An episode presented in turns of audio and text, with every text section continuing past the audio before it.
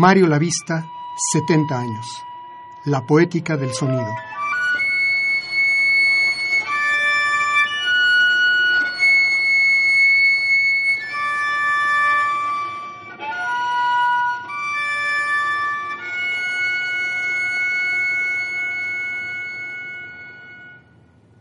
Los inicios.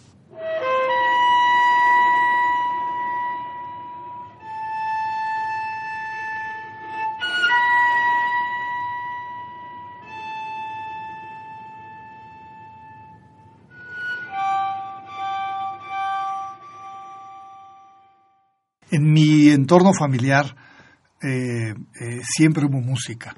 Eh, yo de hecho, al igual que mi hermana, tengo una hermana gemela, María Luisa, crecimos um, acompañados constantemente de ciertos autores que mi abuelo, mi mamá o mis tíos escuchaban de una manera regular y nos llevaban constantemente a conciertos, sobre todo a la ópera, porque mi familia era y es muy aficionada a la ópera, sobre todo la italiana.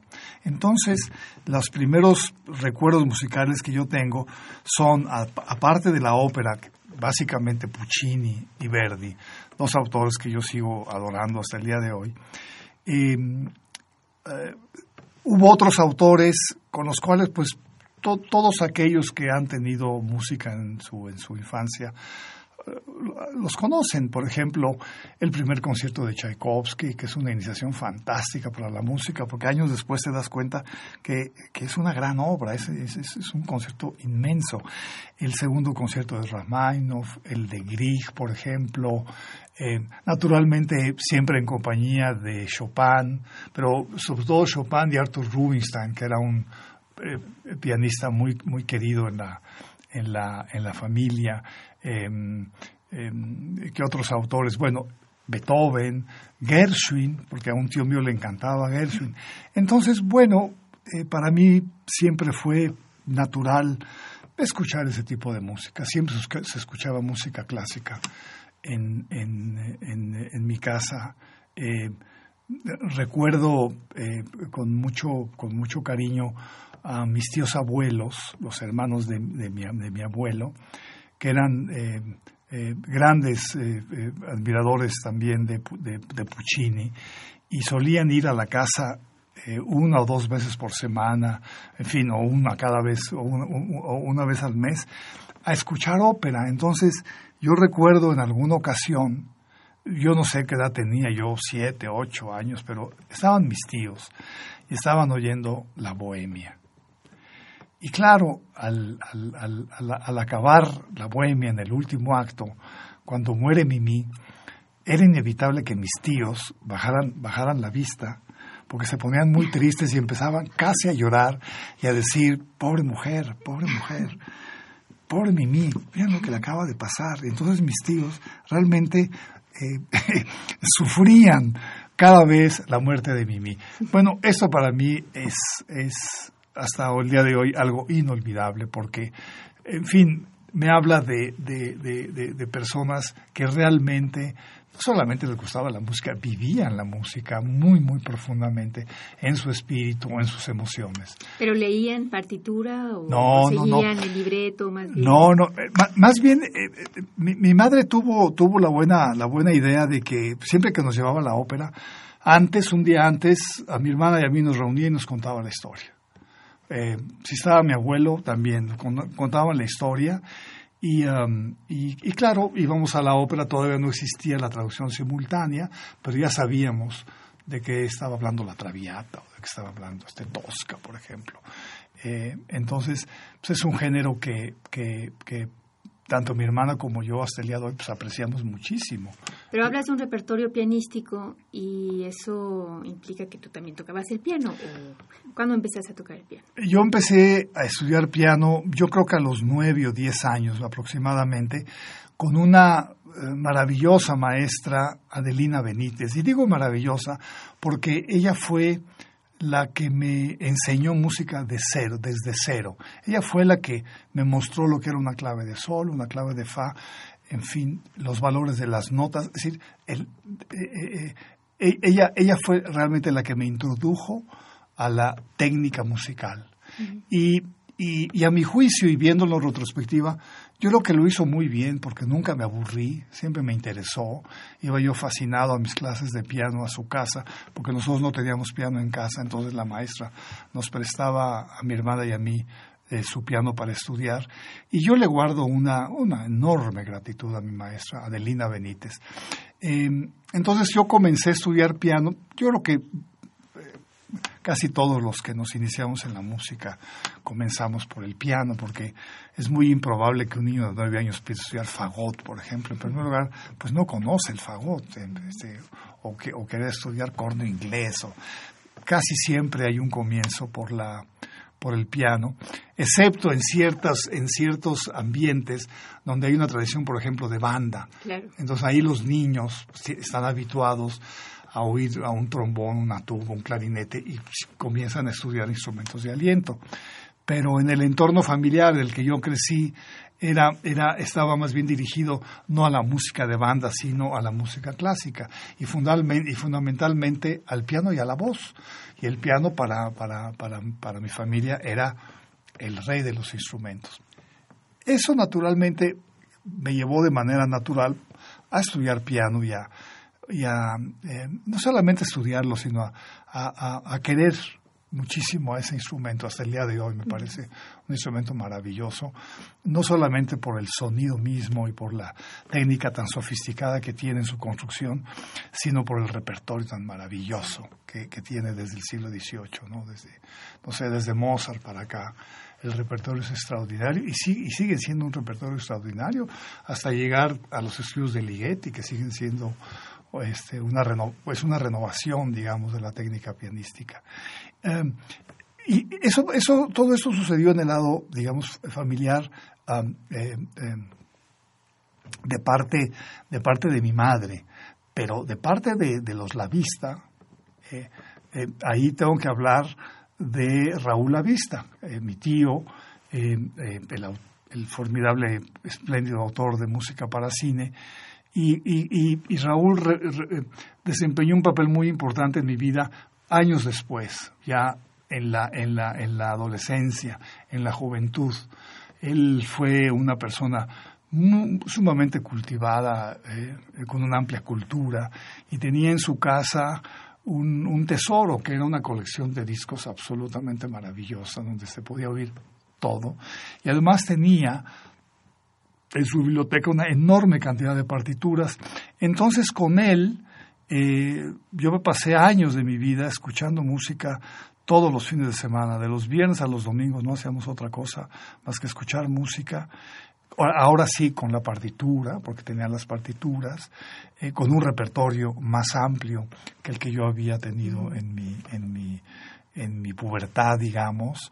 Entonces, además discutían de música. Y además hablábamos de música y siempre había invitados. Había, estaba, bueno, iba mucho Ernesto de la Peña. Ahí conocí a Ernesto de la Peña, yo, era, yo tendría, no sé, 18, 19 años, y él iba, y, y bueno, gracias a él y a Raúl, eh, ellos, ellos, digamos, me, me dieron a Wagner.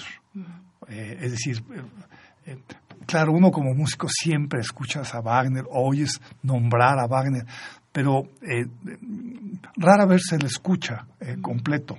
Entonces, como tanto Ernesto de la Peña como mi tío Raúl eran, dos fans, fueron dos fans de, Wagner, entonces me comunicaron esa pasión y hasta el día de hoy yo soy un apasionado de la música de Wagner, aunque el personaje me es muy antipático. Eh, y en su casa entonces escuchamos, yo por primera vez escuché las, las obras, las, las óperas completas de Wagner. Hacíamos sesiones, me acuerdo, en Semana Santa, por ejemplo, para oír Parsifal, todas las, cada Semana Santa. Y luego, eh, una vez al año elegíamos una, una semana para decir, esta semana vamos a oír la tetralogía, una cada día. Y hacíamos eso, una cada día. Otro, ahora vamos a oír Tristán o maestros cantores, en fin.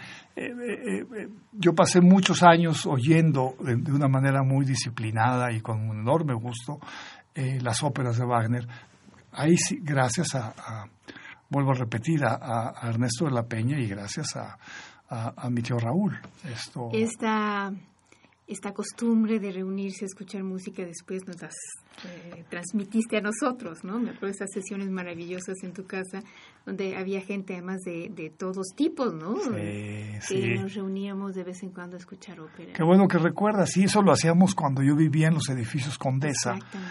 Eh, y creo que los viernes lo hacíamos, o bueno, eh, Sí. es lo de menos, pero sí, pues ahí, ahí estaba, eh, por ejemplo, Jorge, Jorge Jaspic, Sí, el, el espléndido escultor y gran amigo, el- y bueno, y gran, y gran melómano, sí. y me acuerdo Cantante. y cantante exactamente y bueno y otras y otros amigos más o sea no necesariamente músicos y me acuerdo que la pasábamos espléndidamente bien escuchando pues lo que queríamos escuchar de hecho no y esa es una costumbre que que que evidentemente continué porque tenía yo el antecedente de las, de las sesiones musicales en mi casa cuando yo era cuando yo era niño y, ado- y- y adolescente y luego las fantásticas sesiones musicales en casa de Raúl.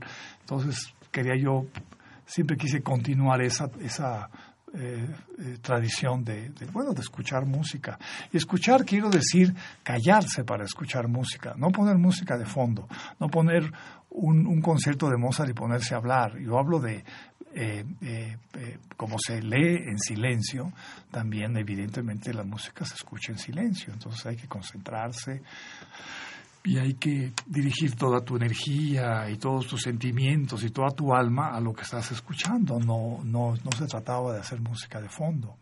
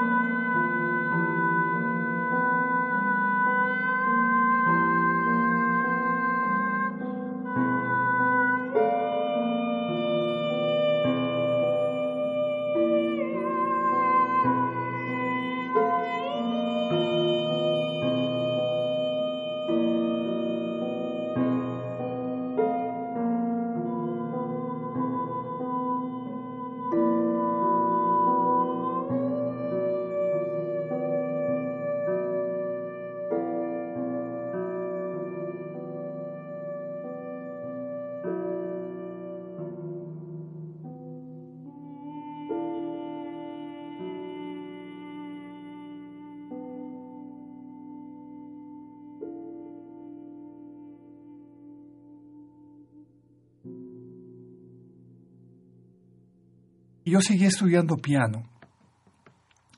Y inclusive me presenté en algunas ocasiones, por ejemplo, en la sala Wagner, que creo que todavía existe en el centro, la, se llamaba Sala Wagner, y mi maestra y, el que fue después mi maestro, que fue Francisco Gives, que a su vez fue maestro de mi maestra, de Adelina Benítez, eh, conseguían esa sala.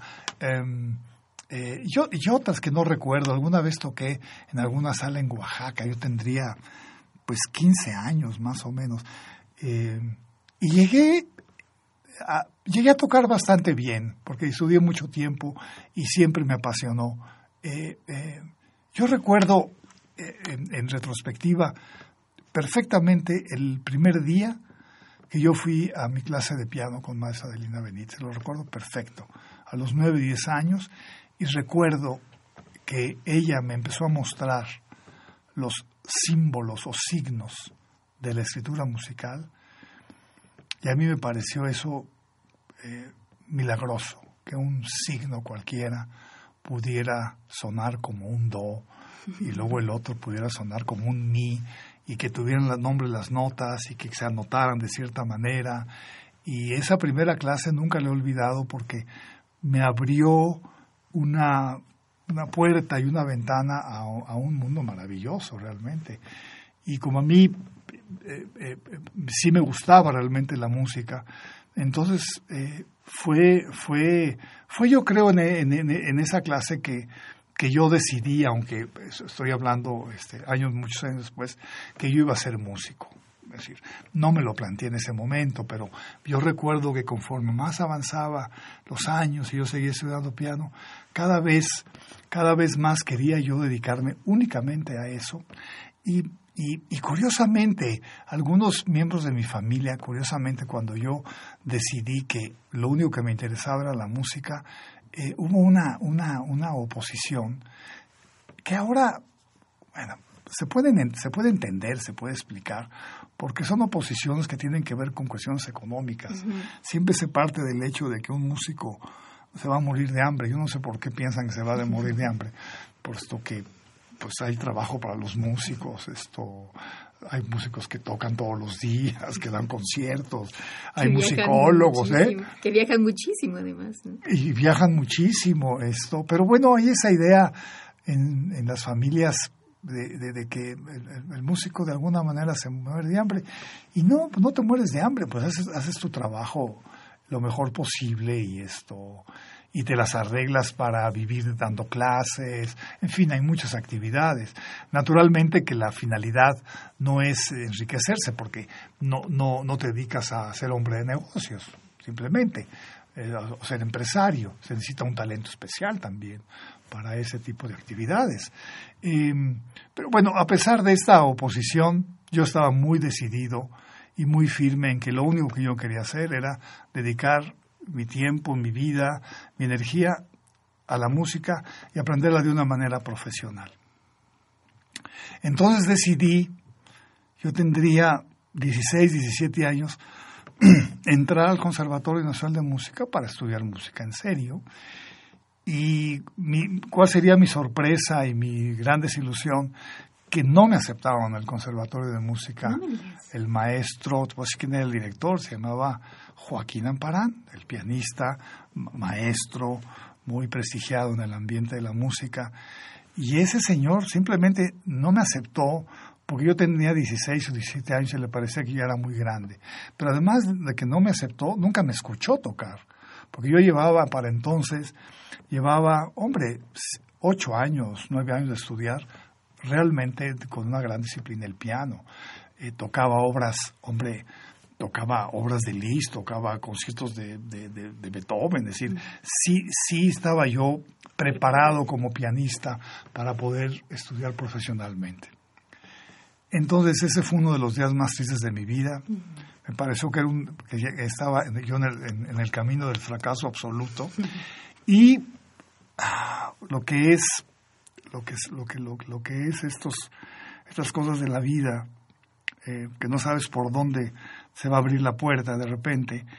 Eh, tenía yo una querida amiga, mucho mayor que yo, eh, Rosa Covarrubias, que fue la esposa de Miguel Covarrubias, el, bueno, el, gran el pintor, dibujante, gran protector de la danza, colaborador de Carlos Chávez.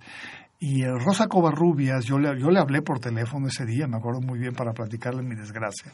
Yo, ella tendría en ese entonces pues, por lo menos 60, 65 años, una neoyorquina, una mujer preciosa. Y le conté mi, mi, mi pena.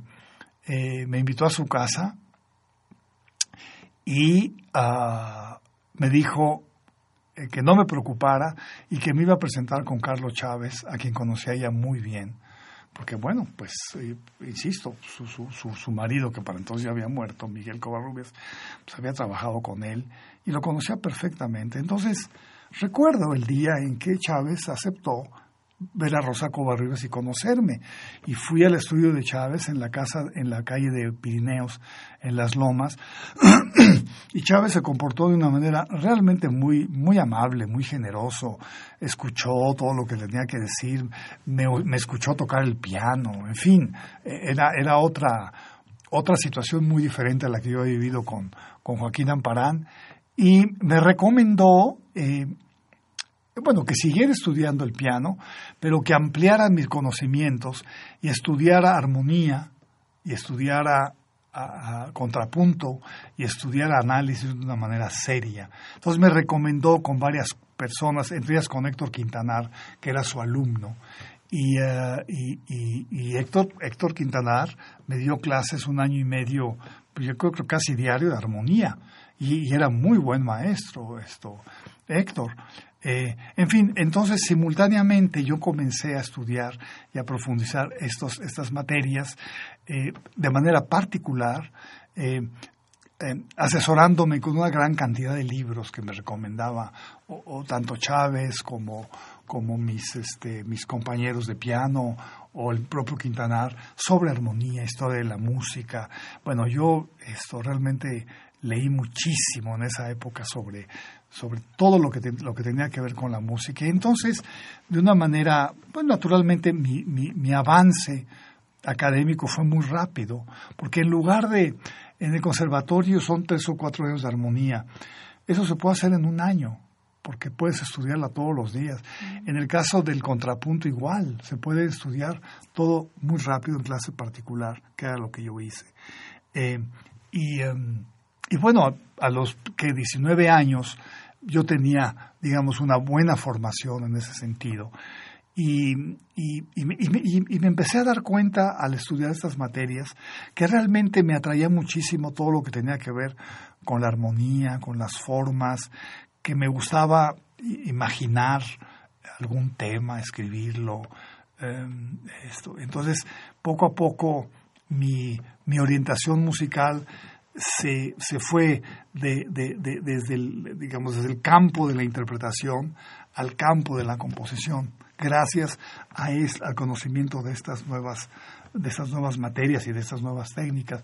Y poco a poco comencé a moverme hacia la composición.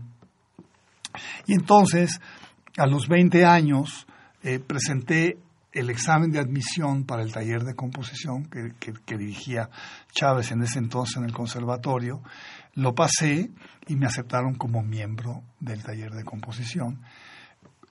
Yo tenía 20 años, estoy hablando de 1963, y seguía como director Joaquín Amparán, por cierto. Entonces, años después, volví a entrar al conservatorio, al taller de composición, por otra puerta, y no tuve la necesidad de hacer mis estudios en un conservatorio durante ocho, nueve o diez años. En tres, en tres o cuatro estaba yo, digamos, preparado para esa nueva aventura que era el taller de composición de Chávez.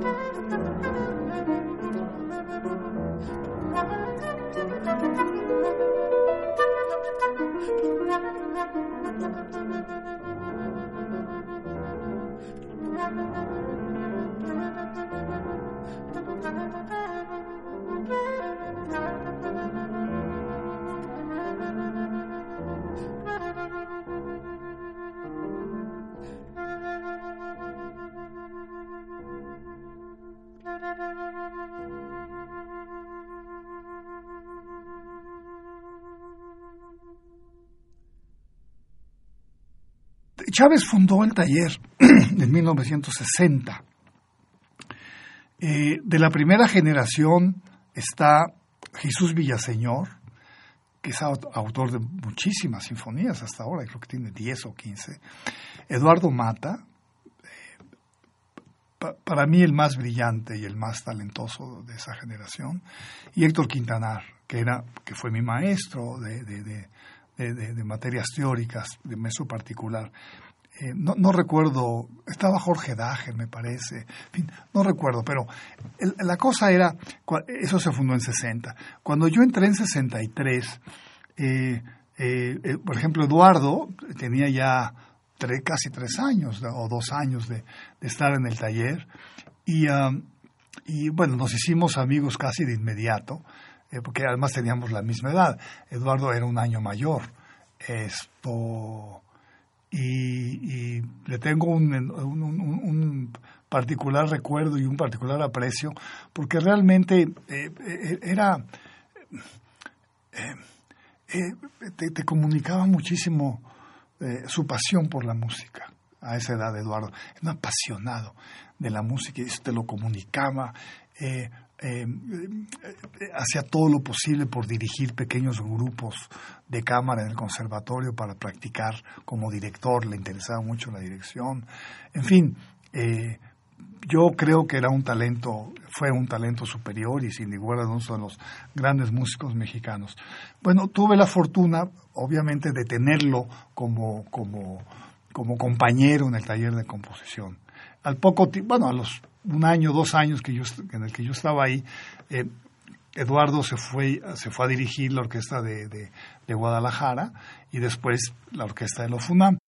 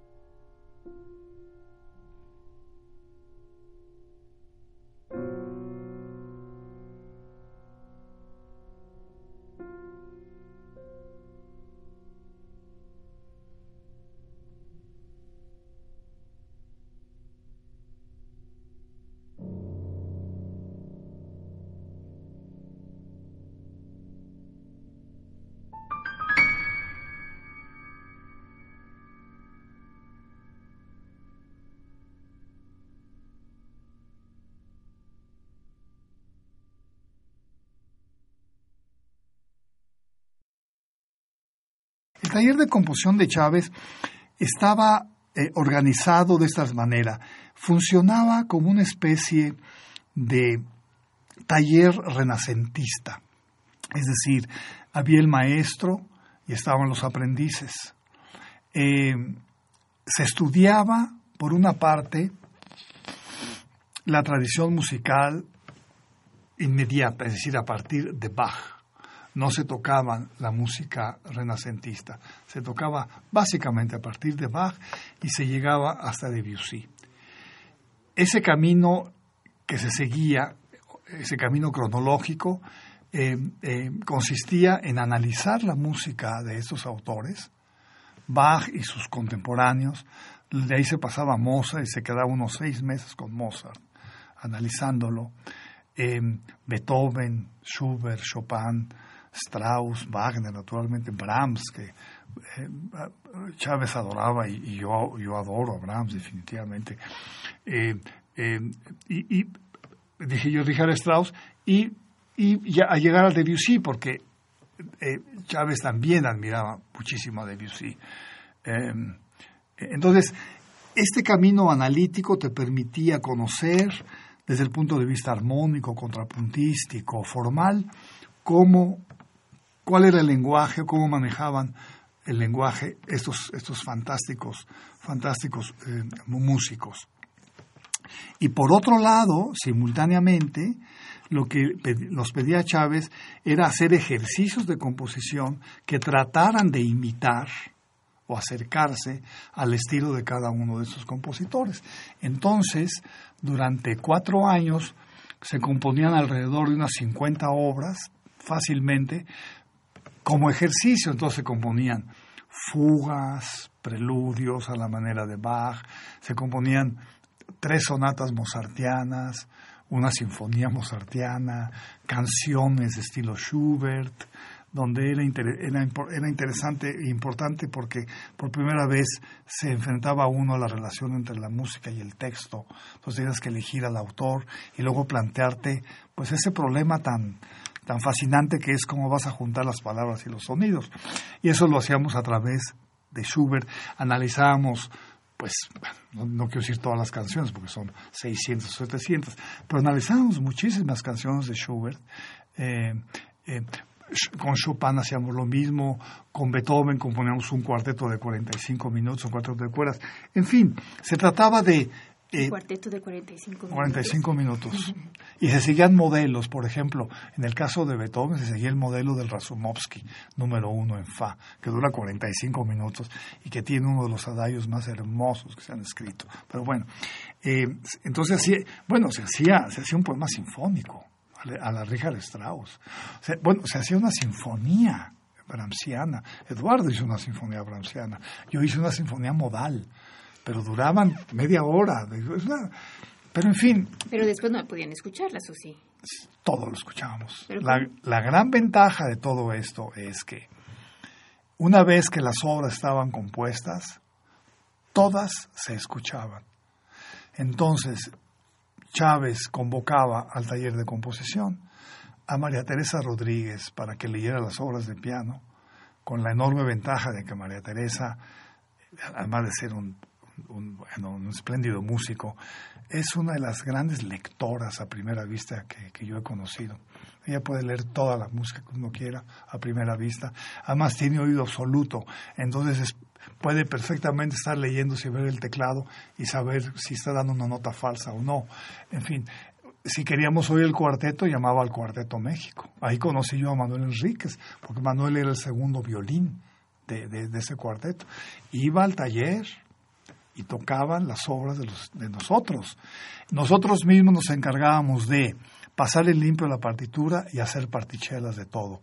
Porque decía Chávez que había que aprender también eh, las, las, cuestiones, eh, no solamente propias del oficio del músico, sino las cuestiones que tienen que ver con cuestiones prácticas como hacer partichelas, cómo se hace una partichela, cuándo se pone la vuelta para para los músicos, cuáles son las guías. Entonces me acuerdo que el, el, cuarteto de cuerdas, uno escribía sus propias partes. E inclusive cuando se escribió una obra para orquesta, Chávez también te pedía que escribieras las partichelas de esa obra, simplemente para aprender este, este, esos, asuntos. Y eso es muy útil en la vida, en la vida diaria, en la vida práctica de un músico, saber ese tipo de cosas. Eh, si, que, si queríamos escuchar algo de orquesta, había dos opciones. O la orquesta del conservatorio, que se oía bastante bien y que, y que dirigía Eduardo, o la Sinfónica Nacional. Nada menos. Claro. Chávez la podía pedir prestada, entonces íbamos y se oían las obras de, todos nosotros. Esto me parece fundamental porque sabemos que cuando estás aprendiendo composición, si no escuchas lo que estás haciendo, no sabes en realidad si va a funcionar o no va a funcionar en la vida real. Porque una cosa es lo que es lo que lo que tienes en la escritura musical y otra cosa muy diferente es lo que vas a oír eh, físicamente en una sala. Yo creo que a, partir de esas audiciones es cuando realmente tú aprendes muy profundamente eh, lo que es la escritura de la música, eh, cómo escribir los instrumentos, en qué fallaste también o en qué acertaste, las dos cosas son eh, fundamentales para el aprendizaje. Entonces yo recuerdo que todo lo que yo compuse como, como ejercicio de composición en el taller todo, absolutamente yo lo escuché. Y eso es formidable.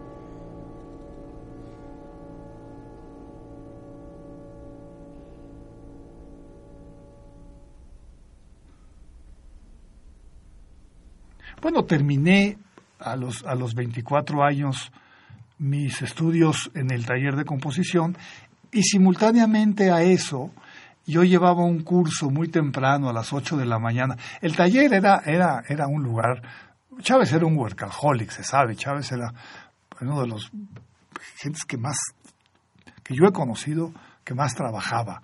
Eh, para él no existían sábados ni domingos. Entonces el taller era de 10 a 2 y de 4 a 8, todos los días. Chávez te ofrecía un salón en el conservatorio con un piano para que estuvieras las 8 horas. Eh, eh, arregló con la Secretaría de Educación Pública que nos dieran una muy buena beca porque para, para evitar irse al hueso. Entonces ya decía, les voy a dar una buena beca para que no vayan a huesear ni tengan esto, trabajos que les quiten el tiempo. ¿Quiénes eran tus compañeros en esa época?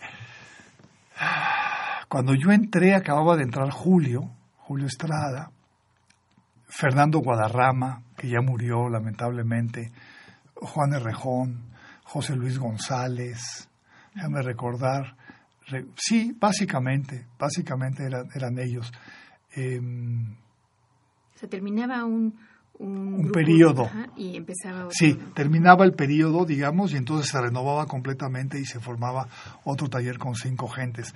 O sucedía que en muchas ocasiones eh, una gente que entraba al año se hartaba, no estaba de acuerdo, etcétera, se salía y entonces podría entrar otro candidato. Eh. Y te contaba que simultáneamente a esta a, mis estudios en el taller, yo tomaba un curso todos los días de 8 a 10 con el maestro Halfter, que ha sido uno de, las gentes con las cuales afortunadamente está, estuve muy cercano. Eh, fue hasta una especie de abuelo para mí, tuvimos una relación realmente personal después. Eh, después de, los estudios.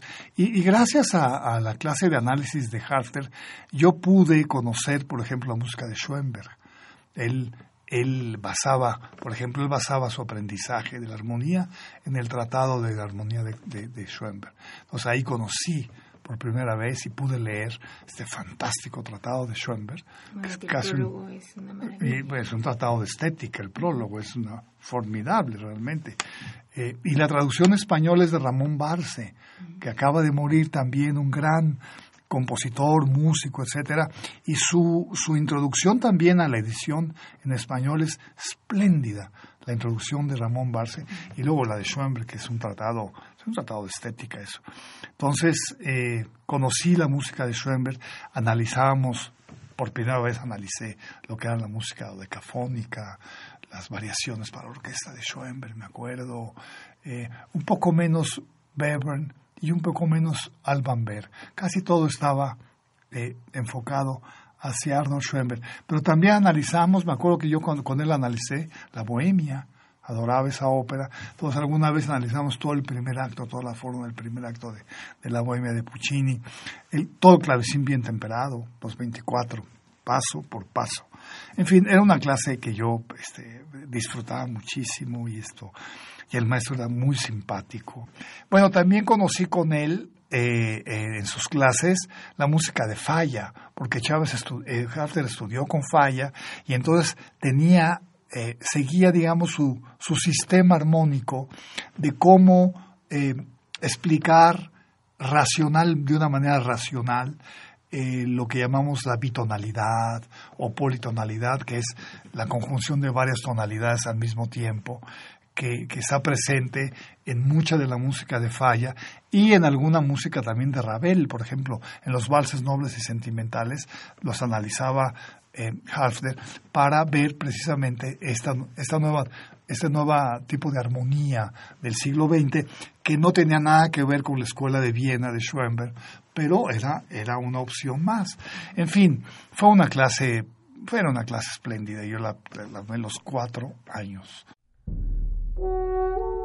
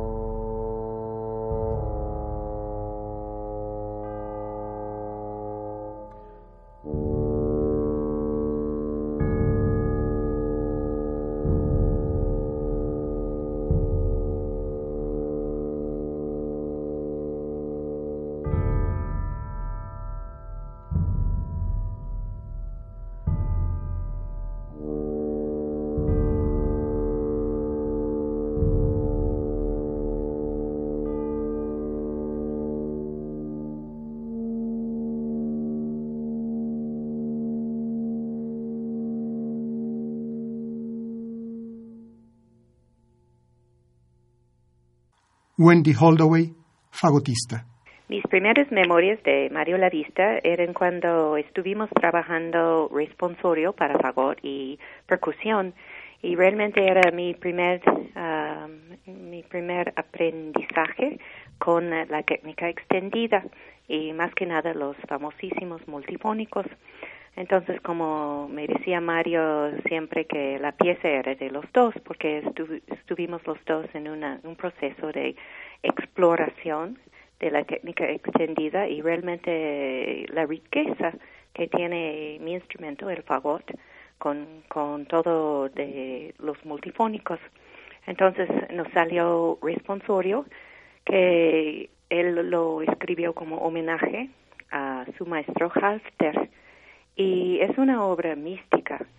Varias veces tocándolo en iglesias nos han salido fantasmas para estar presente en el concierto. Siempre saca del público una, una, una respuesta muy casi religiosa. Y este fue en 1988, creo. Y como 20, uy, más años después que esto, el año pasado, no, hace dos años, en Morelia hicimos otro proceso de creación para crear una nueva obra para fagot y electroacústica. Y también para Mario era una exploración nueva. Y hicimos eh, todo que, que escuchan en esta obra es grabado del fagot y, después procesado electrónicamente. Y después estoy tocando con el fagot grabado, o sea, conmigo misma. Incluso hay partes en que suena como que estoy tocando, eh, que están tocando cuatro fagotes. Está padre la obra. Y en todos estos 20, 25 años de estar creando la nueva obra con Mario La Vista, siempre ha sido una exploración mutua.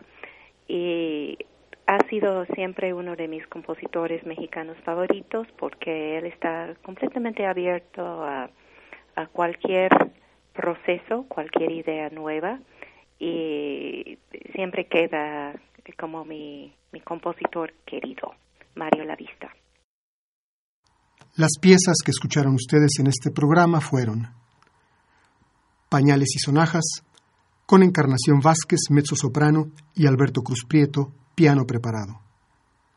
Danza de las bailarinas de Degas, con Evangelina Reyes en la flauta y Camelia Goila en el piano. Dúo México con brío.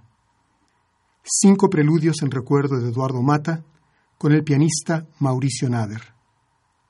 Ficciones, con la Orquesta Sinfónica de Dallas, bajo la conducción de Eduardo Mata, grabación en vivo. Responsorio in memoriam Rodolfo Halfter, con Wendy Holdaway en el fagot y los percusionistas Ricardo Gallardo y Alonso Mendoza.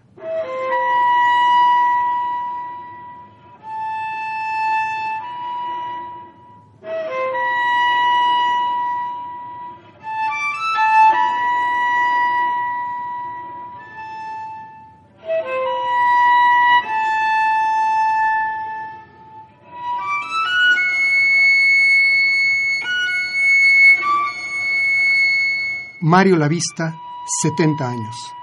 La poética del sonido.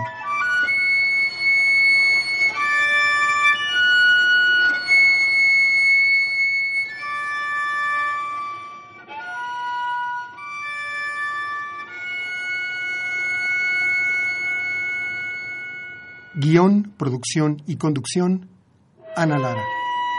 Grabación, Carlos Montaño.